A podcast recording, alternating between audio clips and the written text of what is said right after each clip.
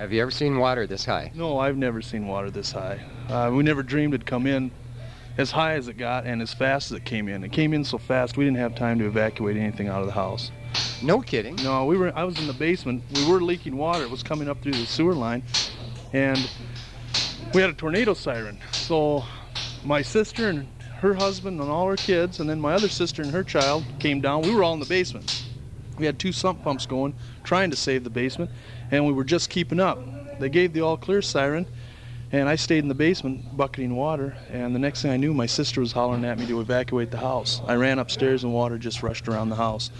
I uh, and I I didn't have time to you know get anything out. We just got out of there, and Wow. it was next morning we went back and we were gonna or not the next morning the day after uh, i guess it would have been monday it came in saturday night monday we went back down the house and found that the wall had collapsed in the basement so we had to pump it out and set big braces up under it just to hold the house up but everything in the basement's totaled out Basement just caved in. yeah, yeah, the whole east wall caved in. And uh, my dad had a freezer full of meat, and, you know, uh, all his loading supplies. He loads shells.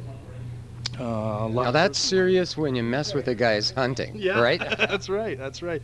All his loading stuff, equipment, is is in mud, and that's the trouble we're having right now. We can pump it out. It takes you about a half day to pump it out. Next morning, you're full of water again. So what we're gonna do is just hopefully the rain will stop enough for us to get a backhoe in, dig out a trench, so we can get a bobcat down in the basement and push all the, you know the mud's up to your waist down there. Wow.